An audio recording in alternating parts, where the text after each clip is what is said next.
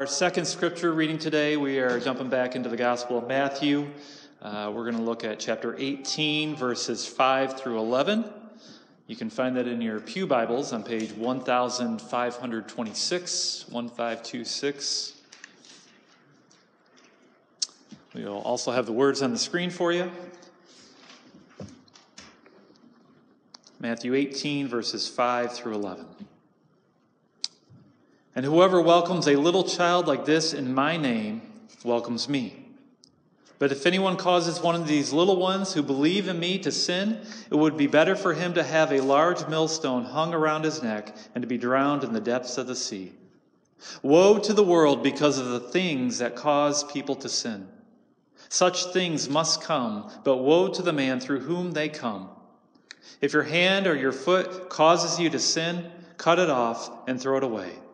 It is better for you to enter life maimed or crippled than to have two hands or two feet and be thrown into eternal fire. And if your eye causes you to sin, gouge it out and throw it away.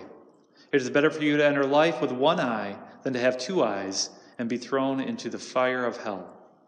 See that you do not look down on one of these little ones, for I tell you that their angels in heaven always see the face of my Father in heaven.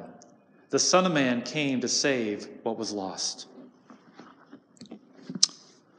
Thus ends our reading of God's holy word.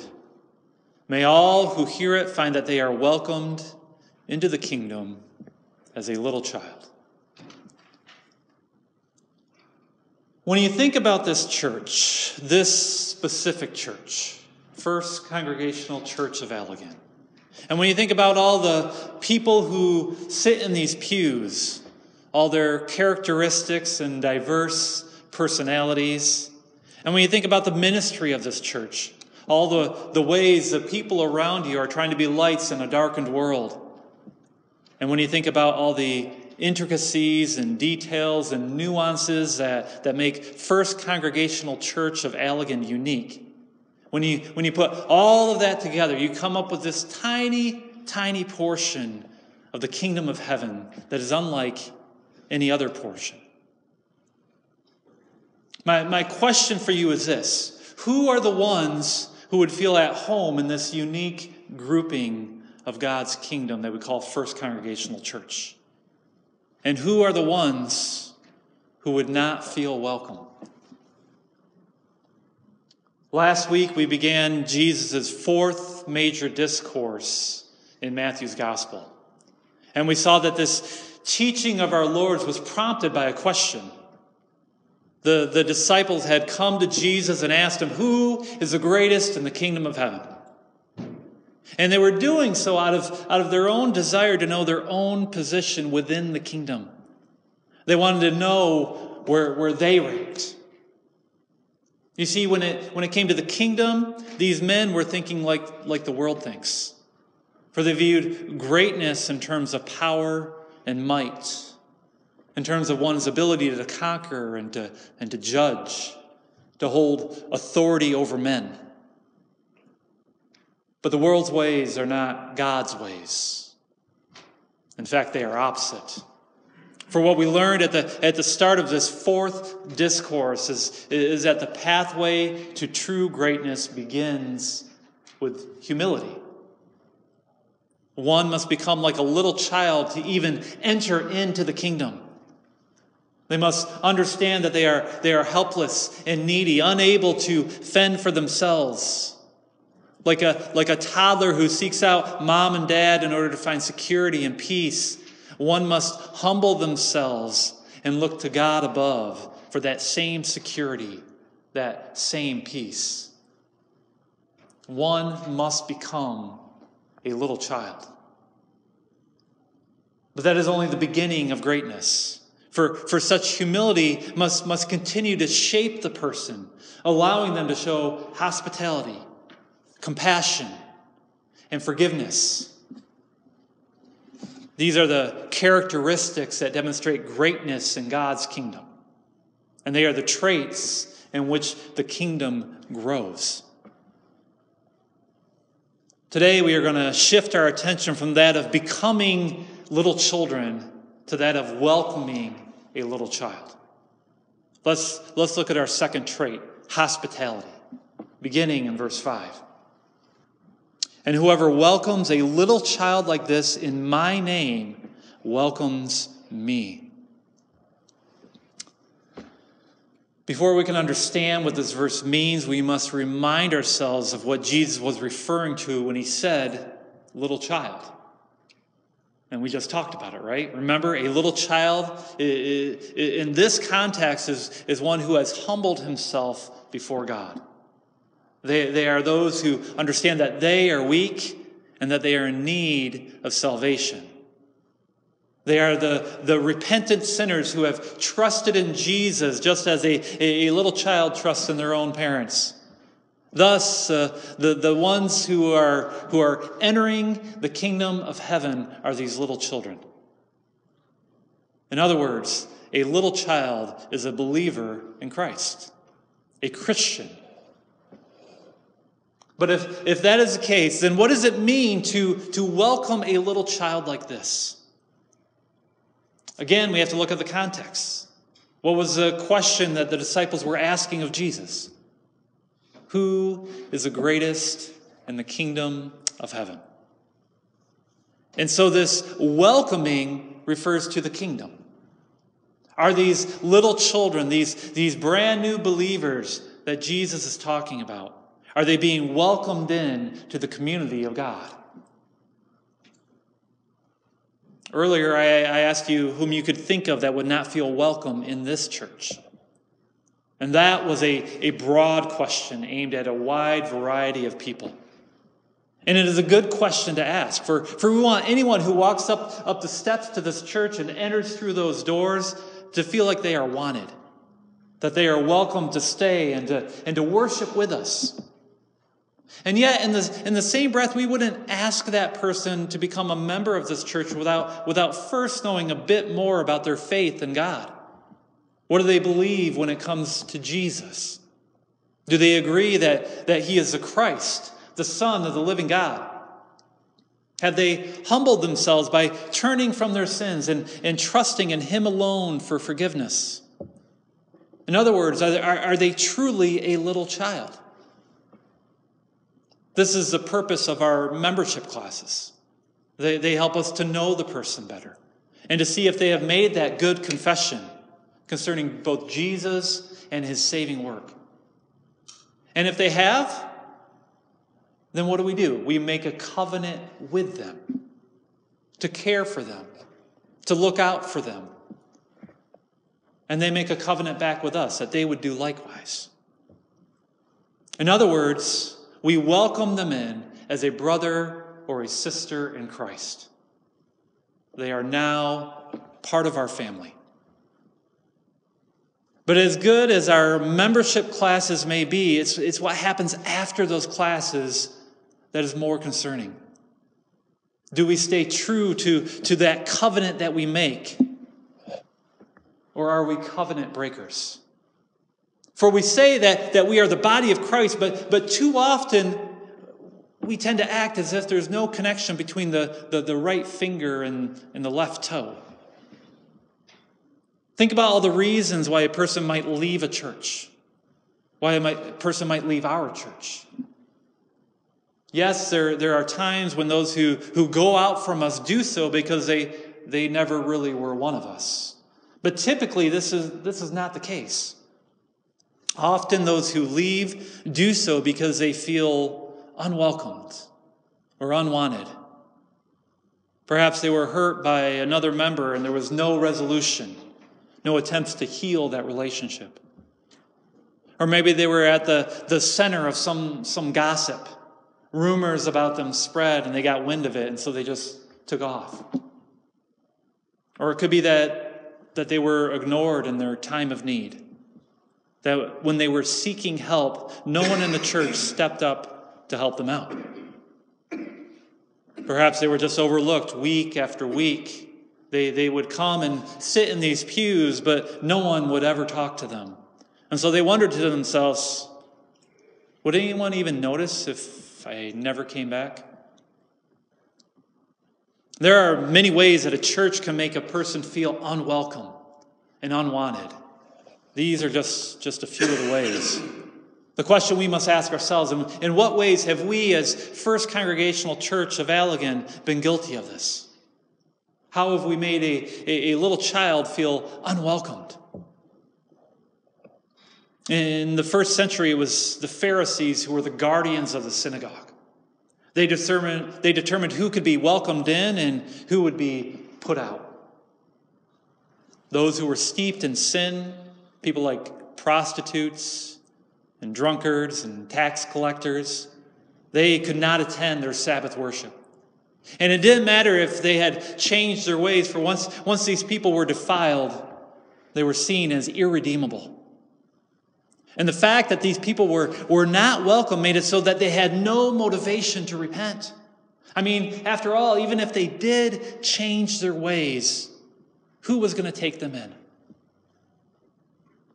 Fortunately, as, as a church, I don't think there is any one sin that we as a congregation would consider to be too great that it would exclude someone. At least I hope not. But in many ways, we, we follow the tradition of these Pharisees when we break our covenant, when we make one of these little children feel unwanted, when we fail to welcome them in to the kingdom. For when they, when they leave us because of our covenant unfaithfulness to them, it, it might as well be us who has kicked them out the door. And where do they go when, when, when they leave? Some may find another church, and hopefully they will find welcome there. But there are those who, who simply just give up and never go back.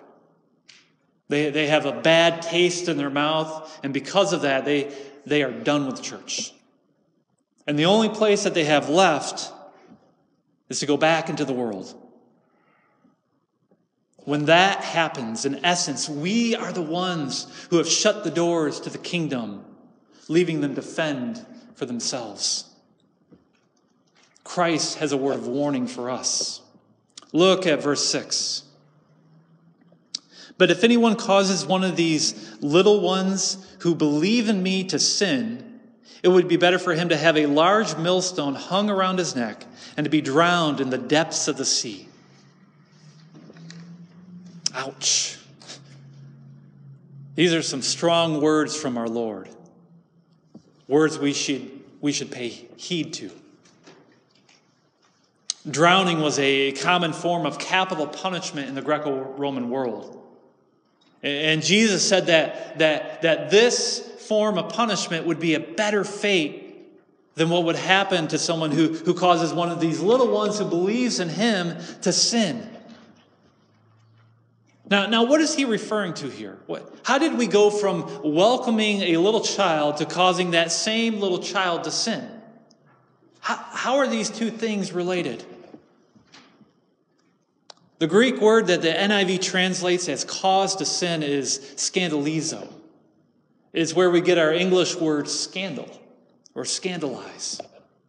And while it, it can mean to cause to sin, that is just one specific use of a much broader term. Scandalizo literally means to, to set a snare or, or to cause to stumble. It is putting a roadblock before a person in order, in order to trip them up or to veer them off the path. And so, this, this term, while it could refer to sinful temptations, it could also refer to anything that causes a person to stumble, any other obstacles that may be in their way, obstacles such as loneliness or poverty or persecution. And this is exactly what, what happens when a little child is not received into the church. They have, they have no place to go, no place to hang their hat. Perhaps they want to get fed. Perhaps they, they want to find some security. Perhaps they want to grow in their faith. And so, what do they do? They go back into the world from where they came, even though the world is the enemy of Christ. Do you see the connection? Are you following? If you consider yourself a citizen of the kingdom, a, a little child of God, and yet you are not welcoming God's other children, then you have put a stumbling block before them, for they will find, they will find no help when the world attacks. This is why Christ's warning is so serious. For these are his children, the ones that he loves, and he will jealously protect them. Listen, hospitality is not optional when it comes to the kingdom. It is expected from all of God's children. For when you send a person away, here's what you're sending them to. Look at verse 7. Woe to the world because of the things that causes people to sin. Such things must come, but woe to the man through whom they come. In this fallen world in which we live, there are countless, countless ways in which a person can be attacked because of Christ. There are many stumbling blocks that, that, that can be set in the pathway of a believer. And it seems that as, as time goes on, the world keeps coming up with more and more creative ways to either entice people into sin or to threaten them if they don't submit. Here's what you need to understand society wants to try to normalize what was once considered evil or, or cruel or perverse. And, one way they do this is by getting others to join them in their wickedness. But why does the world do it? Why does it try to get the rest of humanity to join them in their idolatry? Why, why build these stumbling blocks to begin with? Because if the rest of the world would just join them, then they wouldn't feel so guilty. And so they, they create these stumbling blocks in order, in order to ease their own consciences. Isaiah 5, verse 20 says this Woe to those who call evil good and good evil, who put darkness for light and light for darkness, who put bitter for sweet and sweet for bitter. You see, if, if they can just convince the people around them that the evil that they are doing is actually good, then they believe that their guilt will just melt away. And so they entrap people within their own vices. But for those who, who don't fall in line, those who won't call evil good and good evil, there, there is a different type of stumbling block, a different type of pressure that, that they put on a believer in order to dishearten them. And it comes in the form of persecution.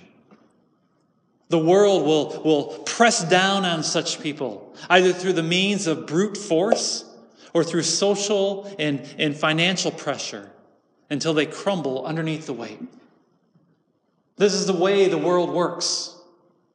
Jesus sees this as an inevitability.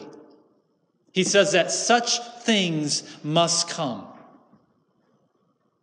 And if we, as his church, are not welcoming his children, then we are pushing them into this into temptation, into persecution. And they must battle these things on their own. There is a culpability that belongs to the church for all the little children that have been rejected. For God has established his church to guard against such things. This is what we read about in our, in our first scripture reading. Look, look again at Ecclesiastes 4, verses 9 through 12.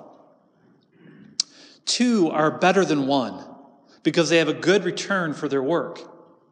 If one falls down, his friend can help him up. But pity the man who falls and has no one to help him up. Also, if two lie down together, they will keep warm. But how can one keep warm alone?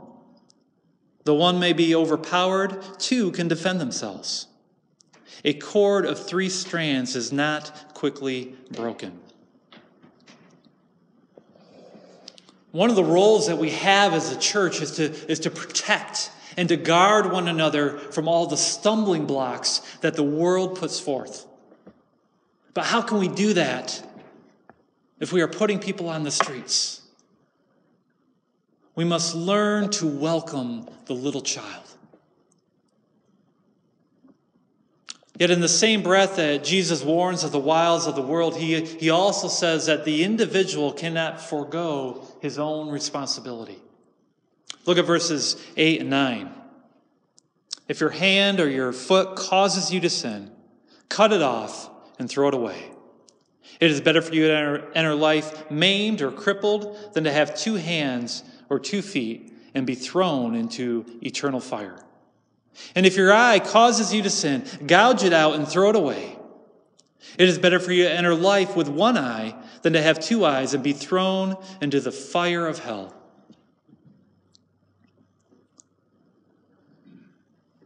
Though we feel the pull of these worldly temptations, we are not to give in to them. Instead, we need to mortify our sin. The, the hands and the, and the feet that Jesus talks, talks about, they, they represent movement. They are a person's actions. And, and so if your hand or your foot causes you to stumble, it means that you are actively engaging in sin. The eyes, on the other hand, they, they are the windows to our souls. They are how we take in the world around us. And yet, if, if, if a person lingers too long on the, on the sinful delights, then they are corrupting their own heart. This is what Jesus talked about in his Sermon on the Mount when he spoke of anger and lust. For when you hold these things in your heart, even if those around you cannot see it, it is still sin. Yes, even those who have been welcomed into the church can fall prey to these worldly desires. This is why we need one another so desperately. For these, these things that the world runs after, they have dire, dire consequences. They bring about eternal judgment. And it's why they need to be cut off and crucified.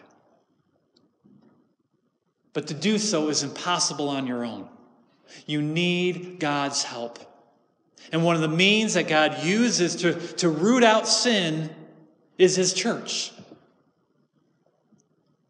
This is why we see Jesus repeating his warning in verse 10. Look, look, look at verse 10. See that you do not look down on one of these little ones. For I tell you that their angels in heaven always see the face of my Father in heaven. The Son of Man came to save what was lost. Part of the reason we see such strong language from our Lord, words that speak of drowning and of hellfire, is because he has such a strong, strong love for his little children. And now here we see this strong language once again. See that you do not look down on, on one of these little ones. See that you do not despise them. For I tell you that their angels in heaven always see the face of my Father in heaven. They are constantly before the judge. In other words, God knows how these little ones are being treated. And you cannot hide an unwelcoming heart. Dear friends, how we treat our fellow believers is of immense importance to God. What did Jesus say back in verse 5? Whoever welcomes a, a little child like this in my name welcomes me. You see, Jesus has placed his own identity on his people. And if welcoming a little child means welcoming Jesus, then what does it mean when we push that same little child out of the church? How we treat them is how we treat Christ. Imagine, if you will, if, if Jesus walked up those steps and came through that door right now, right this instance. How would you greet him? Would you give him the best seat in the house? Would you make him feel loved and special? I'm pretty sure you would. How do we do that when a little child of his comes through those same door? Do we do the same things? Or do we despise them until they go back out into the world, never to, the, never to return? For how we treat these little ones is how we treat Jesus. If you, if you really think about it, one's hospitality hinges on one's humility. What we talked about last week. As years go by, we as Christians tend to forget that we too are just little children. That we are just as needy as the ones who are entering into the kingdom for the very first time. Thankfully, our king does not use his position of greatness to reject those who come to him. He does not shut the door on his little ones. He does not cast them out into a world that wants to harm them. No. He, he welcomes them in and protects them. And by his mercy, he has welcomed you and he has welcomed me. For he has come to save what was lost. How did he do so? By shedding his blood for each and every little child. Brothers, sisters, the cross of Christ is an open door to the kingdom, not only for you, but for all who have humbled themselves. So let us remember what Jesus has done, how he has welcomed us into his kingdom as little children. And then in, in our humility, let us do likewise. Let us welcome in the little child. For that is what greatness looks like in the kingdom. Let us pray. Father, help us to remember where we came from, that we are all just little children. And help us to develop a heart of hospitality. May your Holy Spirit guide us in this way. And we pray for all those little children that, that perhaps we have cast out or maybe another church has cast out. We pray for all of them that are that are have felt rejected by the church. We pray that they would find a welcoming spirit as, as we reach out to them again. We ask now that this church, your church, would become a beacon of light to those who are living in darkness. May they feel the warmth and the welcome of of your Son when they enter through these doors. We pray this in Jesus' name. Amen.